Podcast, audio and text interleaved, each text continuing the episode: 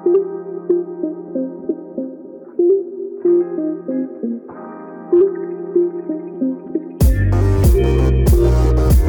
迎收听，我是祝英台。嗨，大家好，好久不见，我是 Iris，我是 Gina。啊，真的非常开心，还可以在几个月后来跟大家在我是祝英台见面啊。那为什么我们这么久没有出现呢？Gina 要不要来说说啊？其实也没有几个月吧，是不是就是停了一个月而已？超过吧？我们是不是不想面对现实？现在已经十一月中了。哦，哎，对啊，我也觉得很久没跟你讲话，感觉啊，我们中间有放弃一集啦。呃，对对对，其实是因为刚好十一月是我的一个大门槛，就是我在忙我的毕业制作。因为我的学校比较特别，很多人都是暑假，比如说九月的时候就已经开始完成呃论文，然后毕业了嘛。那因为 LCC 它是十三个月的课程，所以我反而是今年年底才要毕业。那我我这整个十一月就开始忙我的呃设计专案的收尾，然后开始写 report，然后就是生死交关，然后把社群网络全部关掉的一个时候。所以我们恭喜 Gina 已经那个重获新生了，从她的地狱周里面出来了。同时，我们也非常开心重磅回归的带着我们的来宾。好，我们今天有来宾，所以我们开始闲聊了很久。但是其实他在旁边啦。嗨，Leo。嗨嗨嗨，大家好，我是 Leo。然后我现在在英国刚毕业，做台湾云豹的研究。哦，Leo，你现在是在英国哪里啊？我现在住在 Manchester。哦，对，因为因为北边的房租比较便宜，然后我现在在找工作，所以我就先到 Manchester 来讨生活。呃，之所以利友会提到他在北边的房租比较便宜，是因为利友去年跟我一样都在 Bristol，Bristol 房租很惊人，对对，Bristol 房租大概就是接近伦敦，然后环境工作机会也没有很多，对，所以那时候就毅然决然决定北漂一下。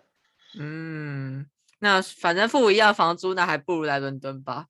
不过，人家要照顾野生动物，我去伦敦照顾什么野生路人吗？可以照顾我吗？哎，可是你们都是布里斯托大学的吗？因为你们两个科系差很远吧？对啊，我是读野生动物和健康管理的，就是他其实是在管理野生动物和他野生动物的一些疾病的问题。然后，Iris 是 CS 吗？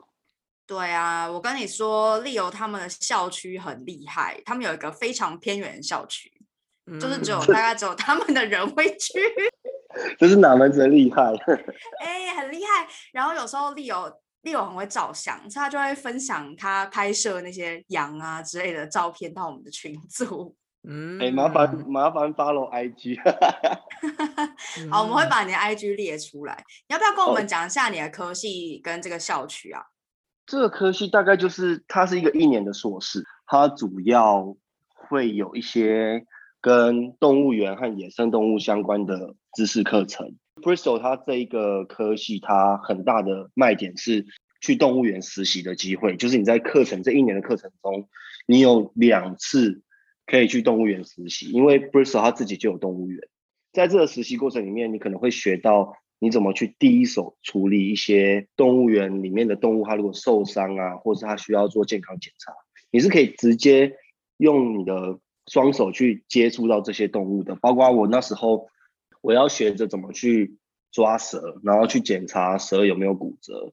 然后还要去看，有一种蜥蜴叫做 Gila Monster，它是在加州的蜥蜴，然后它是有毒的。我们要怎么安全的去抓它们，然后帮它们做健康检查，然后帮它们施打麻醉啊之类的，这些其实在动物园实习里面都会学到。然后还有就会教你怎么用 X 光去检查动物的身体，还有它的骨头的状况，甚至会判读这些 X 光。这是其实这是一个科系在这个学校最大最大的卖点。我记得我那时候。刚跟同学聊的时候，每个同学都在期待这个，就是包括英国的同学，他们自己都说，动物园实习这一块是 Bristol 相较于其他学校很大不同的地方。其实动物它本来就是大概分成在动物园的动物嘛，或者是宠物啊，还有野生动物。那这个科系它其实主要是在谈就是野生动物跟动物园动物的这两个部分。那所以我们有时候会谈到说，哦，我们要怎么去设计动物园的笼舍啊，然后如何去管理或是增进那些动物被关在动物园里面，它的动物福利我们要怎么去照顾它们，包括怎么让它们生活的比较没有压力啊，或者是吃的比较健康啊。因为我们后来才发现说。很多动物，它们其实被关在动物园，我们都以为它们就是吃水果，所以我们就准备一些很人类在吃的水果，然后去给它们吃。结果发现说，哦，它们吃人类吃的水果，它们其实会变得很胖，因为那个糖分太多。它们不像是野外他们找到的果实一样，所以我们也会去研究说，哦，我们要怎么去改善他们的饮食，让他们的营养比较均衡，然后不会那么肥胖。在另外一块，可能就是我们去谈野生动物，我们就去谈说，哦，野生动物它会有哪些疾病，包括 COVID，它其实可能会是蝙蝠它得了一些疾病，然后再传给人类。那这些疾病它是怎么在野生动物之间流传的？那我们要怎么怎么去防治它？去，呃，如果它发生之后，我们要怎么去控管？这其实也会是我们这课程的一些内容。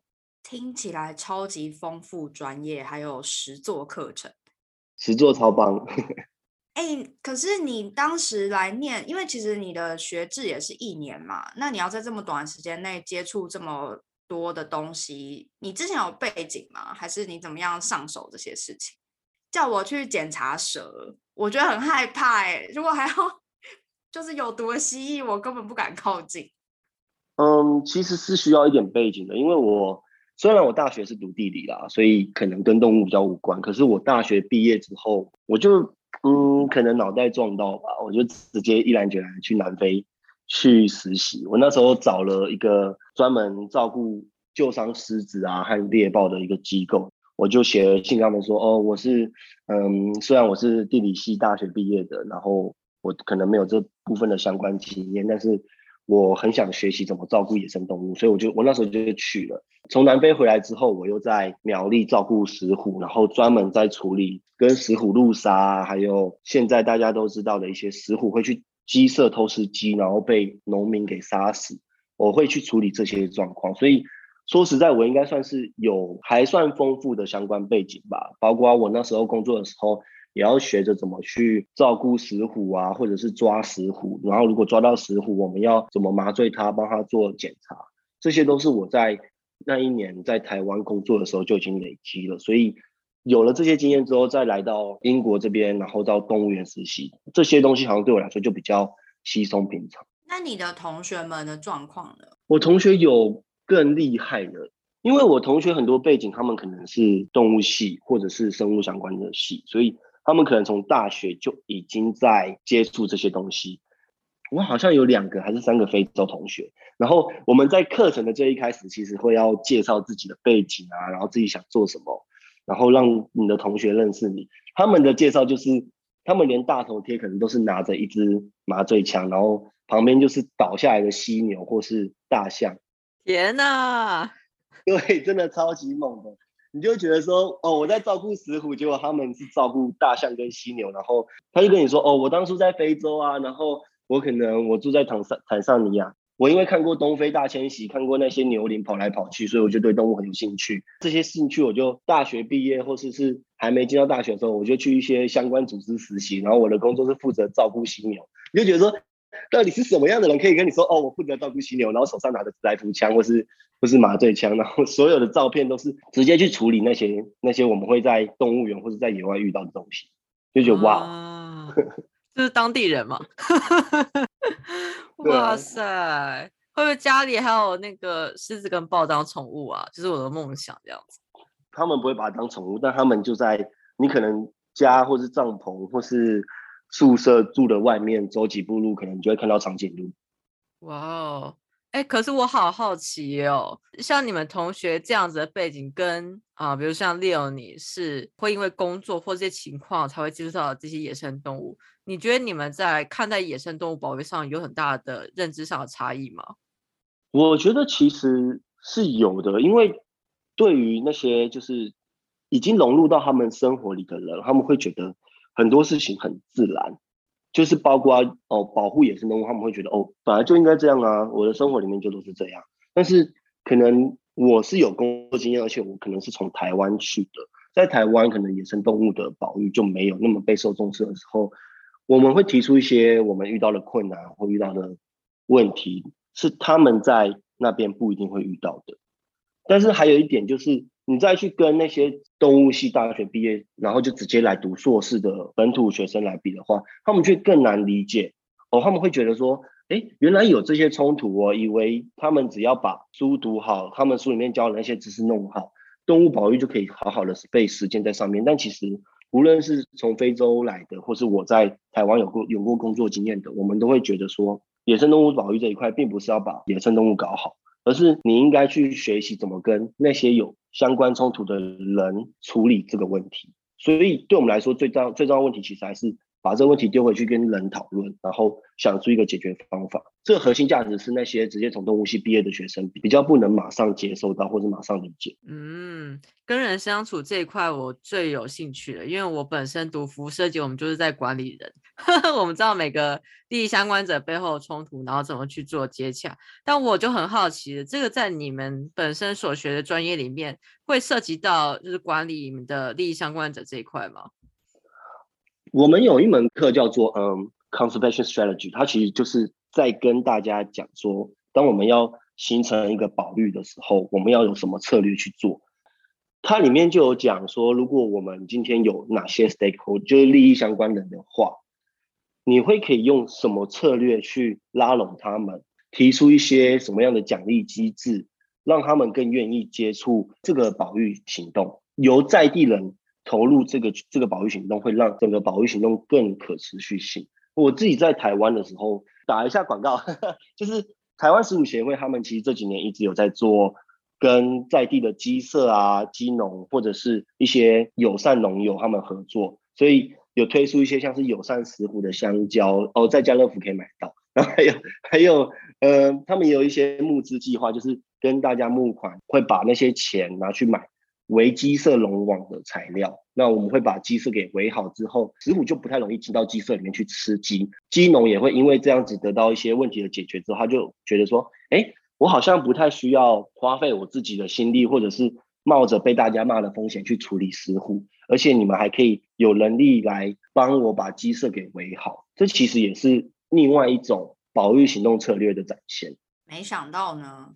你刚刚有提到说有一些冲突是可能你在台湾会遇到的，但是像你非洲的同学，就是融入野生动物生活的这些同学，可能不会遇到，还蛮好奇是什么样的情况。像是他们没办法理解说，为什么台湾的政府单位他们可能没那么重视保育这一块。毕竟我们比较羡慕的是非洲国家，他们其实尽量把生态保育跟观光。做一个很强烈的结合，所以政府在发展观光的同时，他们其实会很着重在生态或是野生动物议题上面，因为对他们来说，野生动物资源就是他们的观光资源。但是在台湾，往往大家会觉得经济成长这件事情可能跟野生动物保育是有冲突的，甚至是抵完全抵触的，所以他们就很没办法理解说，哦，为什么政府不会愿意出更多的经费，或是负起更大的责任去保育濒临绝种的野生动物？了解，所以其实是经济结构的影响。我认为是经济结构，听起来蛮有道理的。嗯，但我觉得这个也很像是台湾政府好像也没有付出非常大的心力，让民众感受到对于古迹的保存。我的意思是，如果都把这些我们想象中应该可以值得被作为观光资源的东西做好妥善保护的话，好像我个人的偏见好像没有感受到台湾政府有很积极的去做这一块。呃，观光资源的开发，哎，可能古迹突然就烧起来。我觉得台湾的产业就是经济，就不是靠纯观光啊。虽然观光是一个一个面向，但是因为台湾地狭人稠，所以我们就土地都不够用了，所以大家就 能烧的烧掉，换成真的可以赚钱的。所以不管是古迹保存还是动物保护，都是一样的问题。我觉得啦，个人意见。我只能说，就是在这么恶劣环境之下，利友还愿意投入那个石虎的保护，真的是还有石虎保育协会吗？真的是非常令人敬佩。对啊，现在主要我在人人在国外，所以已经几乎把所有事情都交给，就是都是他们在处理啊，我等于只是沾光而已。像刚刚我们提的台湾跟非洲。那在英国本地的野生动物保护又是什么样子的情况呢？我很好奇，因为你会在动物园里实习嘛，当地人对于野生动物保护又是什么样的态度？我说的就是，比如说英国人或布里斯托人，有布里斯托人这个概念吗？呃，都我不确定布里斯托有有布里斯托人这种事情，但是从我自己的观察去看英国人的话，有点奇怪是，因为英国它本身的野生动物其实。没有到非常丰富，但我觉得主要原因是因为他们的气候，气候造成的植物的类型没有那么复杂，所以他们的栖地没有很复杂的情况下，他们的生物多样性其实是跟台湾或是东南亚没办法相比的。然后能看到动物的机会，我觉得没有跟台湾或是我之前在美国一样多。该不会只有狐狸吧？他们有狐狸，有你如果平常可以看到，其实大概是狐狸啊，然后刺猬。很多的鸟类，我都没看到哎。呃，这就要看你有没有开天眼了。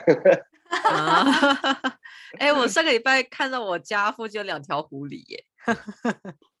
这时候的狐狸应该长得差不多，在在往外扩张了。嗯，应该是看得到蛮多的，就跟狗狗一样，就很快的跑过去这样。对，还有一个奇怪的地方就是，其实英国的狐狸就像会像狗一样跑过去，应该是比较少见，因为他们都跟。都市的人好像生活很紧密，所以我发现很多人会去喂这些野生动物。那这个东西其实，在我们学的里面会希望尽量不要。但是英国人他们其实是很爱去喂野生动物啊，然后让狐狸好像就会一直，你只要有垃圾袋拿出来，他们就会很接近你，他们就会觉得说是不是有东西可以吃。所以其实英国本地人的保育观念蛮特别的。我不会说好或不好，但我觉得。他们的保育很像是懂的人很懂，其他人就是好好的去 follow 这些懂的人制定下来的规则。哦，可是显然没有好好 follow 啊，不然怎么会去喂？就除了这一块是比较偏基础教育的部分之外，你说包括一些公司在做开发的时候，他们很 follow 他们的环评啊，他们不会像呃 有些地方的环评可能做的比较像假的环评之类的。然后他们也会包括动物园和野生动物，它都有一套很严谨的规范，在规范这些地方怎么执行什么事情。所以我觉得它算是规范规则，算是很完整。但对于民众的基础教育，就大家可能略知一二，但却没有一个很完整的教育吧。哎，他们的动物园该不会过得很开心吧？就是要怎么评量动物的心理之类的。其实有一些有一些标准啦，包括我们会去看说这些动物会不会有一些刻板行为。所谓刻板行为，就是哦，它可能每天都在做几乎一模一样的事情，它可能会来回踱步，踱步两个小时或是五个小时，或者是它会开始拔自己的毛啊，这出现在很多动物园的动物身上，这就是代表它们其实受到压力很大。甚至我们有时候会去测它们的粪便，然后粪便的有些指数过高的话，也代表它们的压力很大。那我觉得在英国，他们因为他们有一套很严谨的规范去评量动物的，包括笼舍设计承受的压力，还有动物园自己内部员工应该要做哪些事情去维持或是增进动物福利。所以我觉得我这样看下来，我去过五个还六个的英国动物园，我其实感觉到英国动物园虽然很多都没有台北动物园大，但是他们其实给动物的空间很大，给他们的设施是。动物真的需要的设施，那我觉得这个其实是英国动物园做的还不错的地方。那不就进去里面没几只动物可以看吗？这就是我们会觉得有点可惜。对啊，对，对不起，那也很台湾的发言。对，我觉得，我觉得我们在台北动物园的时候就有点被惯坏，因为台北动物园就是它，它虽然也够大，但是它的那个环境还是说真的养太多动物了。嗯哼，嗯哼，就说，哎，好像一进去你可以把所有动物都看过，可是，在英国动物园，它可能三分之一的台北动物园大，或是二分之一，可是它的数量却远远少于台北动物园的动物，所以每个动物它可以分到空间就很大。我好震惊哦，很贵耶，门票。对，门票是真的蛮贵的，但是它门票都会包含你，他会跟你讲清楚说有多少钱，他会直接回馈到动物的饮食身上。有多少部分的钱会其实是回馈到整个全球，包括东南亚的一些野生动物保育的计划里面？所以去动物园是直接帮助动物，呃，在全球的状况保育的状况。那这让我感觉像，因为其实我自己本身很喜欢木栅动物园。嗯，那这两者的差别，其实是我以前去科隆动物园的时候，我就觉得很失望。一个是因为票价真的很贵，然后有没有看到什么动物？呃，整体的传递的讯息量也没有很高，我就觉得好像白来了。这样听起来，我觉得更像是。动物园在比如说欧洲的一个状态，它更像是一个教育机构。那民众来只是来来知道有哪些动物，然后他们现在做什么样保育的状况来维护这个生态，好像没有像湾的木栅动物园那么的娱乐性吗？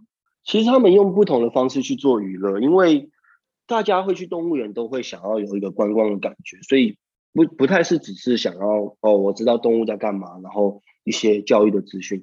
在英国，他们其实非常多的动物园会叫做 zoological and garden，他们会把 garden 这个东西，就是花园或者是一些小朋友的溜滑梯、游乐设施给放进动物园里面。这是在台北动物园你很难想象的，所以他们会用这个方式去吸引想要带小朋友来动物园的家长，然后他们看完动物之后，就可以把小朋友丢到那些花园。那个花园里面甚至是有一些溜索或是溜滑梯，那些比较适合小朋友在公园里面玩的游乐设施。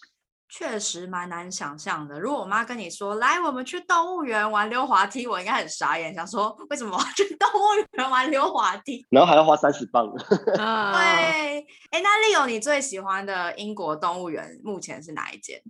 我目前应该最喜欢是在利物浦附近有一个叫 Chester Zoo。基本上，它算是英国甚至整个欧洲执牛耳的动物园。它很重视他们园区里的动物福利之外，它非常非常的投入很多的经费在各个动物在其他地区的保育计划。因为其实我们都知道，动物园其实养动物不一定都是本土动物嘛，很多都是全球受濒危的动物。那例如红毛猩猩或者是花豹。这些都不是英国的动物，但是他们会把他们多非常多的经费，甚至是人力研究团队都直接投入到当地去，然后他们会把这个资讯在动物园传递给大家，让大家愿意更愿意花钱吧，或是更愿意去 donate，让他们感受他们的 donate 可以直接投入到当地做保育资源。资资讯的传递上很清楚的一个动物园。对，资讯传递清楚之外，从专业的角度去看，每只动物的动物福利做得很好。哇，太棒了！我要把这个 mark 起来，因为我也打算去利物浦看一看。哎，有个问题很想问啊，但是找不到一个时间点问。其实是你来的时候不是疫情期间吗？那时候动物园有开放吗？我记得一开始我刚来的时候，动物园是开的，但是中间有一段时间我们在朗照嘛，那那时候动物园也也也就跟着关闭了，所以很多同学的实习是直接被延后到，他就写说无限期延后。但是因为我自己算是就有意识说疫情可能会有所影响，所以我自己小聪明吧，我就一直去跟很前面顺序的同学说，你们会不会觉得很忙？不然我先帮你们做，我先去实习，我跟你们换，因为我原本是在很后面的顺位。你真的很聪明哎。然后我就先换好，所以我在在拉到前，我就已经先把动物实习都玩都玩过一遍了。你要找就是。动物园相关的工作吗？毕竟我来英国前，其实在美国读了一年的硕士，虽然没有毕业，大概就可以感觉到哦欧美国家他们的野生动物保育应该会是要做什么工作。那我想留在英国，所以不是做一些野生动物的现场研究，包括当顾问去写环评报告，要不然就必须在动物园工作。那我现在其实最大遇到的麻烦。也是给想来英国读书的相关领域、生态领域或是生物、野生动物领域的一个建议，就是如果你还没有台湾的驾照，一定要赶快去考。英国接下来要开放台湾跟英国的驾照互惠，就是可以互换了。虽然这个法案在五月就通过，但现在细节还没下来。我们预估可能会在十二月、一月吧，最快会出来。那驾照这东西在英国。尤其是我这个领域是非常重要的。我的领域的工作，甚至是你在填 online application 的时候，他就已经会要你提供英国合格的驾照的 reference。所以你如果没办法提供的话，你甚至是连填上网申请的表格都填不过。英国驾照的整个流程是这样：你必须先申请一个叫做 professional license，它是一个像是学习驾照的东西，但是却跟学习其实是没有关系的。你等于是你要有这个文件，你才可以申请说你要考笔试，考完笔试你才可以考路考，这些都过完之后，你才会拿到驾照。光是你要申请 professional license，其实你就可能要花到表定六到八周，但是我那时候花了，我等了十周才等到我的。Professional license，那又过了两个礼拜，我才报到笔试考试，在上礼拜五有考过。可是当我考完之后，才能去找说我什么时候可以考考路考的时候，我现在最近最近找到的时间是三月十九号。所以如果我还是到三月十九号这之间，我都没有英国的正式驾照的话，基本上我是没办法在英国找工作的。太磨人了吧！明年三月，不过还是要先恭喜你考过笔试了，终于。笔试对啊，我觉得超级，因为我那时候我我在 Manchester，然后我能找到的最近笔试时间在 Wales，所以我其实是跑到 Wales 去考试。那时候我一进去的时候，考官还问我说：“哎，为什么你要来 Wales？你不是住在 Manchester 吗？”然后 我就说。你要怪我吗？你们全部的考场全部都满了，我现在只能来这边。哦，天哪！对啊，我不知道我的理解有没有错。考驾照是一般那种家用汽车的驾照吗？因为我记得台湾会有分自驾车，还有一些什么大型连接车啊，或什么卡车之类的差别。可是像你提到你的科系会需要驾照，是一般家用汽车就可以了吗？还是必须要有些特殊的专业的车种的驾照才行？哦，只要家用的汽车就可以了，因为其实他们只是希望你有通勤的能力，嗯，不需要运送大型野生动物这样就是了。运送大型野生动物通常都会有专人来做，这是另外一个部分的专业，所以你可能在工作的时候，他们会辅导你慢慢去考到这个东西，但是他们在申请工作的阶段，他们只是希望你有通勤能力，让你可以，例如你如果在动物园工作，你可能你是饲养员，或是你是教育员。你可能可以在动物园区里面开着车，因为动物园很大，会大到你可能可以开车去各个地方执行执行你的工作。那如果你是研究员的话，会希望你能开车，让你去你自己开车去现地做研究。那些地方可能是公车或是火车到不了地方，所以他们其实是在针对这个部分做要求。嗯，听起来也是很合理的要求啦，但是对于我们来讲，真的好困难哦。对 对，外国人来说很痛苦。对啊，会不会你还没有考到路考，然后就换照成功了？对啊，我身边其实有些人，他们其实就在等。那我是觉得，我就一边等，然后一边准备考试吧。因为说实在，五月就过了，然后到现在都还没有任何下文，我们就觉得很一来很不值得信任之外，我还是自己还是希望能赶快考到，我就可以赶快找到工作啦。而且。对啊，你经过考试可能重新再学，毕竟英国是右驾，跟台湾主驾还是不太一样，所以重新学过这整个考试还有开车的流程，其实我觉得是有帮助的。非常可以理解。我在来英国之前，其实我也有考驾照，但是 过这么久都没有上路，其实真的也是蛮怕的。我觉得要要要敞开，尤其，但是我觉得英国的的用路人他们的观念其实还不错，毕竟他们的法则很重。每个人开车在礼让上面呢，在路权上面的观念都比台湾好非常多。至少你不会担心说不小心就有人拿球棒下来。呃，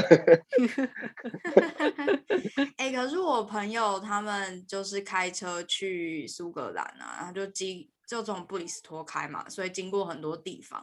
他们说里兹的路，他们的交流道跟圆环都非常的困难。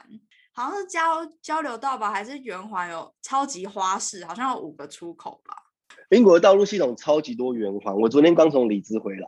里兹的圆环尤其可怕的原因，是因为里兹的圆环特别大，大到它其实已经用很多的红绿灯，因为其实在英国很多的圆环，它是为了不想要让红绿灯去拖慢那个行车啊车流的速度，所以它才用圆环。那它已经大到它还是必须要用呃红绿灯去控制车流，还有去减低事故率，所以你就知道它的圆环有多大。所以它是在圆环里面有红绿灯。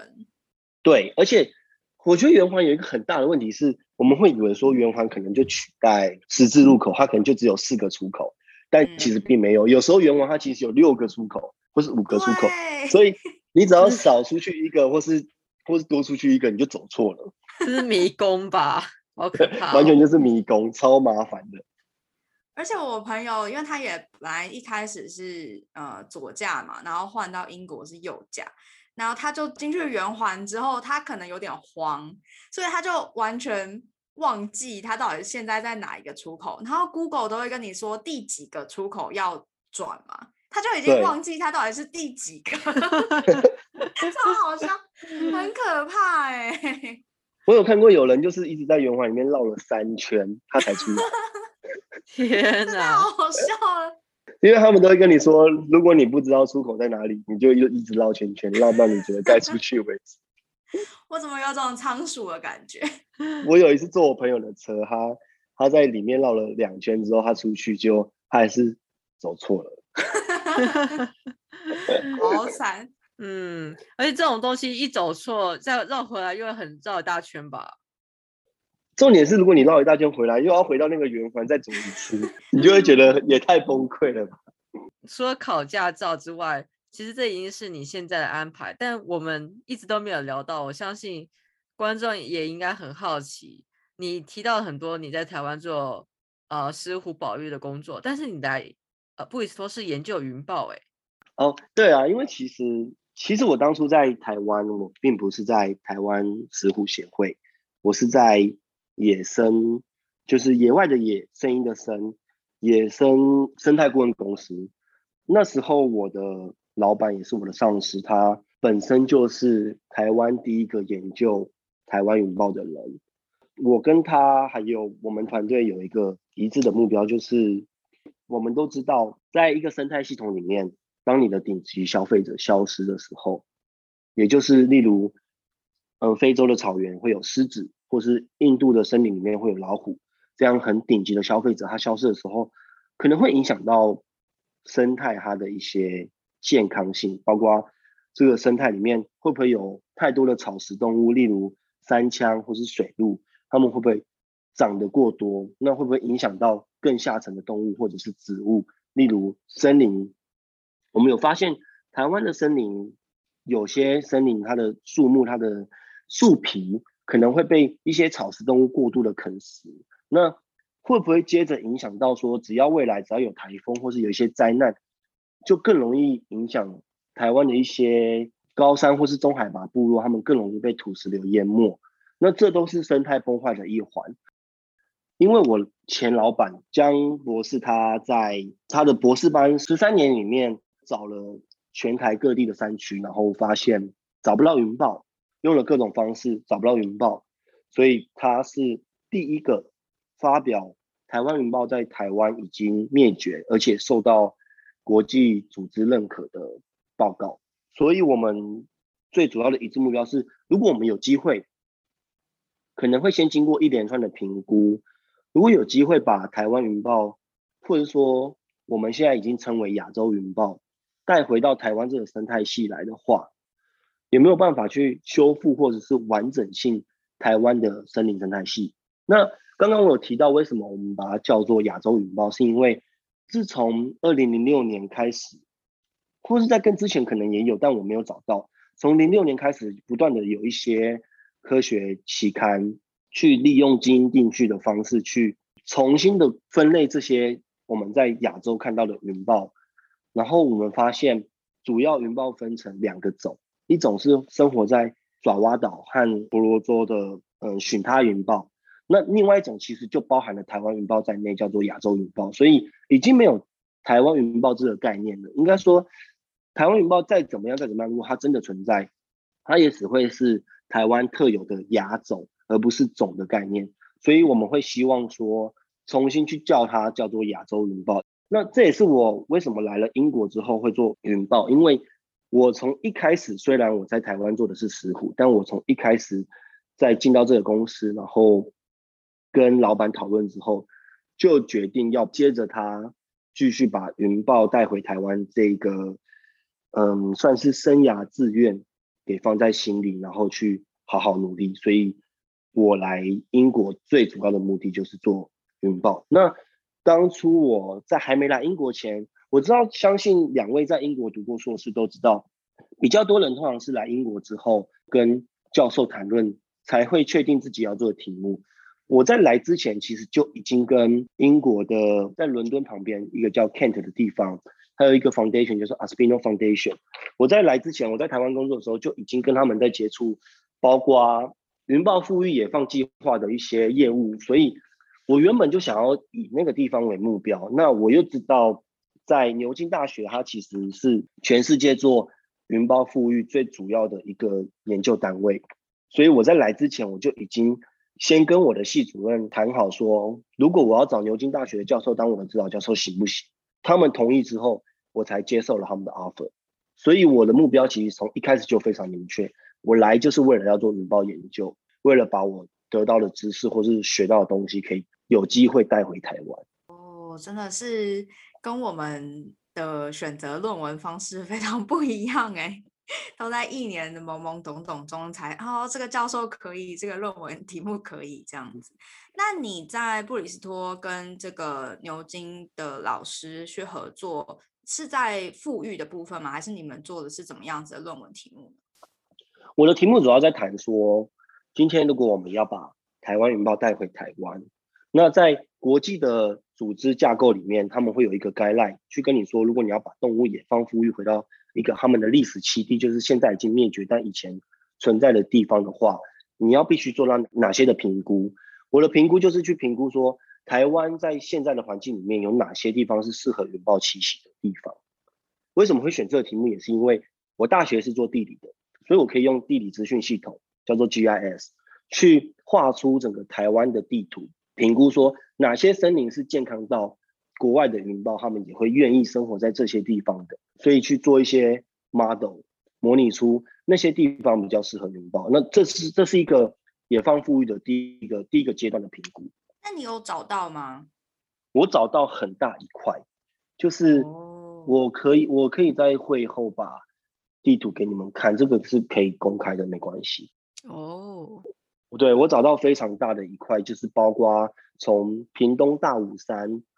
大武山一直都是，嗯，在台湾的原住民的故事或是传说里面，认为那个是云豹最后的故乡，就是云豹最应该存在的地方。我找到的是屏东的大武山，然后一路贯穿中央山脉到玉山，然后泰鲁的国家公园，它其实有几块非常非常好的环境样子，是很适合云豹栖息的。那适合的程度，甚至是我们去对比尼泊尔或者是。缅甸这些地方都是云豹非常非常容易被发现的地方。可是像你这样子，你都是透过这个内部资料库来做资料分析，不需要实际做田野吗？其实是需要的，但是因为疫情的关系，所以我们就只有在英国做出模拟。这也是我接下来可能会想做的，就是我想回到台湾去，然后去这些田野做调查，说哦，这些地方是不是真的都如。空拍图啊，或是卫星影像图，他们所显示的森林真的那么健康？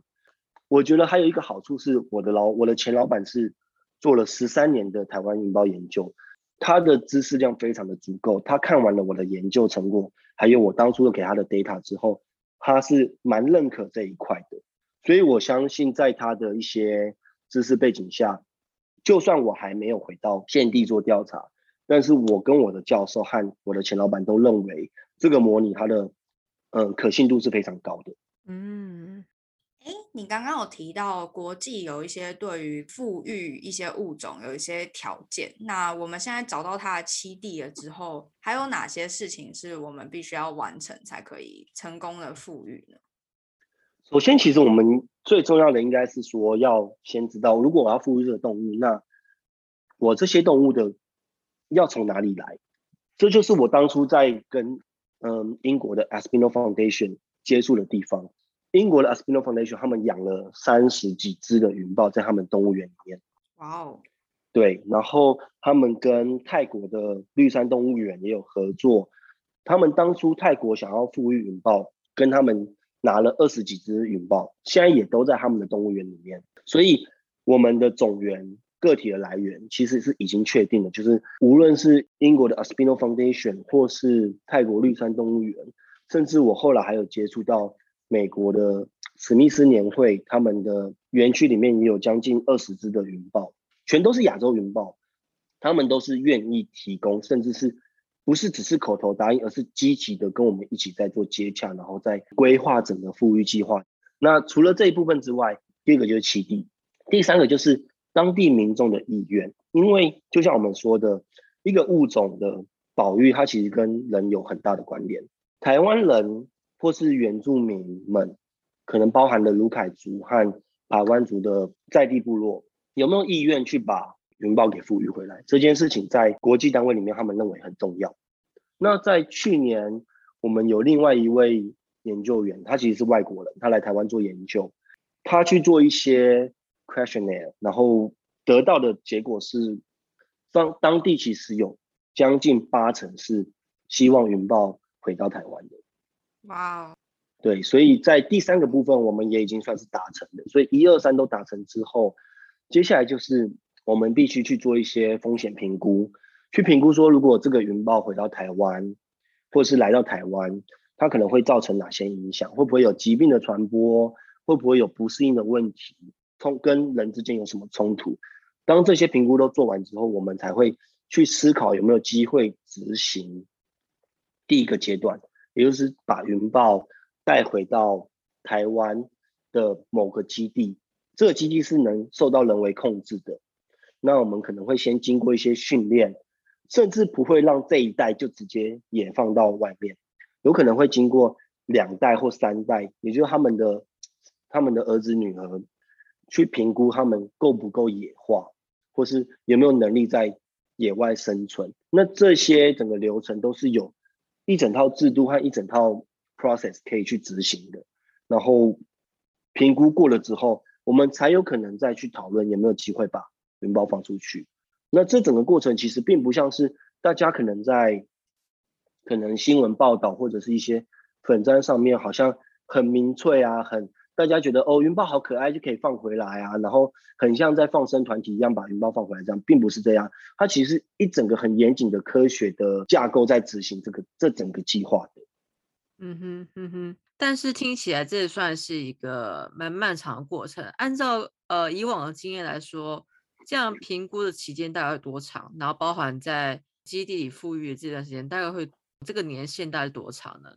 其实就像我刚才说的，很多评估它其实是科学评估。那科学评估其实很快，你很多 data 我们累积的够多的时候，或许三年五年我们就可以把很多评估都做完了。但是民众的意愿还有民众的观念怎么去改变，甚至之后把云豹从国外带回台湾，后面的野放的整个过富裕的过程，他可能就必须要比较旷日费时，maybe 到。五五年或十年，再一个五年或十年的话，再加上你前面的三五年的评估，可能整个计划有机会完成，必须要在十五年后，最快要也要十年后。所以，我们当初在计划这整个事情的时候，也是因为我的前老板算是有一点年纪了，所以我们其他团队的人就是比较一些心血吧，想要进来去接续他做这些事情。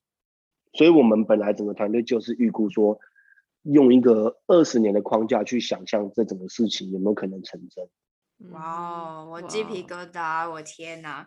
而且我之前看过一个类似 Discovery 那种纪录片吧，就是他们要野放动物的时候，还要有一个保育员跟着那个动物住到那个山里，然后想办法教那个动物怎么在野生生。你能想象吗？一个人类想办法 教？野生动物在野地里生存，然后还不可以跟这个动物太接近，因为不能让它亲人，要确定它够野，这真的是很困难呢。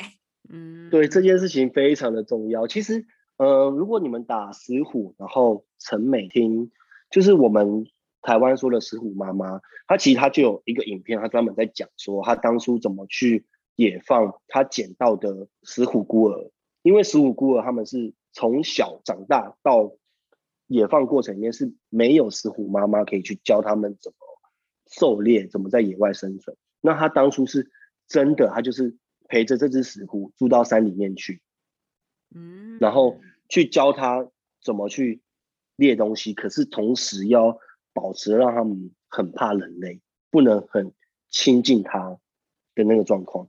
那个过程其实是非常非常的艰苦，我必须说，因为我自己没有做这一块，但是我看着他们怎么做，我就觉得哇，他们过着一个野人的生活，可能三天五天都没办法出山，或者是想办法去追踪到那个动物那个个体它的位置在哪里。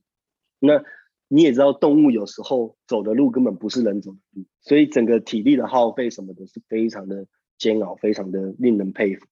所以大家有兴趣可以去找石虎，然后陈美婷这个关键字在 Google 上可以找到一些影片。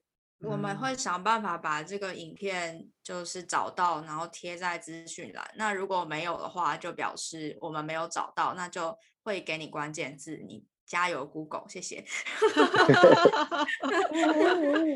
观众自己来喽，这样。哎呀，你可以听我们节目，表示你有网络，而且有搜寻的能力，所以 应该没有什么问题。我相信大家。嗯，我想问一个问题，但我不确定适不适合问哦。就是像刚刚提到，整个富裕计划还有这些研究，其实是一个呃不算短时间内可以完成的事情。那通常像你们这样的基地或是研究单位的经费，应该是来自于政府单位吧，或者是你们会跟一些企业或是些。其他组织做合作吗？如果好的话，会希望来自政府单位。但其实现在台湾政府一来是整个国家的保育经费被非常多的物种给瓜分，而且非常的少，所以台湾云豹的保育这一块，在未来我们并没有规划要跟政府单位拿钱。那既然没有政府单位的挹注的话，很大的来源就必须靠民间自己募资，所以我们有一些规划，包括跟像是我刚才前面说的 Aspino 或者是史密森年会去拿这个钱之外，我们也有计划想要在国际的募资募资平台或是募资会议上面去做募资，因为野生动物这一块大家可能都差不多，我们的钱都很难自己生出来，所以一直都有一些。每年每年固定举办在各地的全球性的野生动物募资会，那这也是我们有在规划，说有没有机会去那些地方跟场，然后跟那些外国人报告说，为什么我要把云豹带回台湾？台湾对于整个云豹有多重要，来去争取他们的一些金源，大概会是这样子。哎，我问一个快速的问题，就是刚刚有提到，如果一个生态圈缺乏顶级的消费者的话，也就是那些大型的肉食动物，这个生态系很有可能遭受一些根本性的浩劫。那请问台湾除了云豹之外，我们还有别的顶级消费者吗？我们一直认为说，跟云豹同阶级的可能包含了雄鹰和台湾黑熊，但是我们去。实际的分析它们的食性之后，食性的意思就是它们吃东西的习惯，还有他们都吃什么。我们会发现，台湾黑熊它其实主要还是吃植物，包括果实啊，或是青冈栎啊一些。什么？对他们其实比较不吃肉食的东西。我震惊。除非他们真的很饿，他们还是会吃。但是实际的分析之后，可能有，我现在手边没有科学数据，但是可能有将近超过一半，他们其实都是吃植物。所以他们能够去调控下面野生动物的数量的能力就有限。那雄鹰也濒临绝种，所以能处理或是能提供的功用也是有限的。所以在这个部分，生态系台湾的生态系基本上摇摇欲坠。无论是雄鹰或是对，或是黑熊，甚至黑熊不一定能达到那个功用。所以台湾的生态系其实是非常非常脆弱的。唉。好低，好可怕！好，希望我们可以顺利的把云豹带回来。那因为时间的关系，所以我们来做个收尾吧。那所以收尾的话，我都会习惯问来宾一些一样的问题。那很好奇大家不同的答案，就是你觉得来英国之后带给你不一样的改变是什么？我觉得来英国之后，你可以去，对我来说，我可以想象到的是。嗯，原来野生动物保育这一块可以这么的有严谨的制度在，因为在台湾很多东西有时候常常是，嗯，很人情、很人情世故的，所以你必须把所有东西都兼顾到，包括情绪上面的兼顾。但在英国，他们这么的制度化，会让我可以想象，如果我可以透过一些改变，当然不完全把这些制度都搬回到台湾，但是在台湾可以提倡一些事情的制度化，我觉得会让很多事情、很多的保育行动做得更轻松一点点。那这是我觉得我来英国之后看到的不一样。然后我自己也会觉得，我更可以想象野生动物保育应该要是怎么样子，而不是很迷惘的觉得，嗯，搞不好可以这样子吧，搞不好可以很会很难讲的很清楚，说哦，我就只是爱动物啊，我就希望动物好啊。但你要怎么让他们好，其实在一开始我是讲的没那么清楚的。哇，很难想象哎，因为你现在讲的很清楚。对，我因为我觉得很多我自己接触的台湾人，他们在爱动物这方面。会流于情绪，他们会觉得动物很可怜，然后动物不应该关在动物园，太可怜了什么的。但是当你了解更多科学性的东西，了解更多制度化的东西之后，你不会只是觉得动物可怜，而是觉得他们可以怎么被对待，你要怎么去实际的去操作这些对待，甚至你不会觉得动物好可怜就不应该关在动物园，你会更理性的去想说，为什么这些动物被关在动物园？那。如果我们要达成这些目的的话，我们同时可以做什么事情去兼顾这些动物的福利是什么？像有一个更完整的架构。对。那你会想要对一年前不对，一年半前决定来英国的你说一句话的话，你会想说什么？我的话，嘿嘿，我应该会跟自己说，因为我那时候在美国，所以我会说有没有机会去。加拿大拿个驾照就先去加拿大拿驾照吧，很很务实，非常呼应刚刚 Leo 提醒要来呃英国念跟 Leo 相关科系呃同领域的人，就是驾照很重要。如果可以拿到其他已经被承认的国家驾照的话，更重要。对对，更好，更方便。对，因为这件事很 tricky。我其实有美国驾照，但是他们不不承认美国驾照，他们认为美国人，哎，可以可以这样讲吗？他们可能认为美国人没有那么会开车，但是美国驾照其实是可以直接在加拿大开加拿大开车的，而且加拿大驾照是可以直接在英国开车。嗯嗯，非常 tricky。对，所以如果一年前。快去加拿大拿个驾照吧，拜托。好哦，那我们今天非常感谢 Leo 来上我是祝英台，真的很开心。嗯，谢谢你的邀请，谢谢 Leo。那我们就下集再见喽，大家拜拜，拜拜，拜拜，大家拜拜。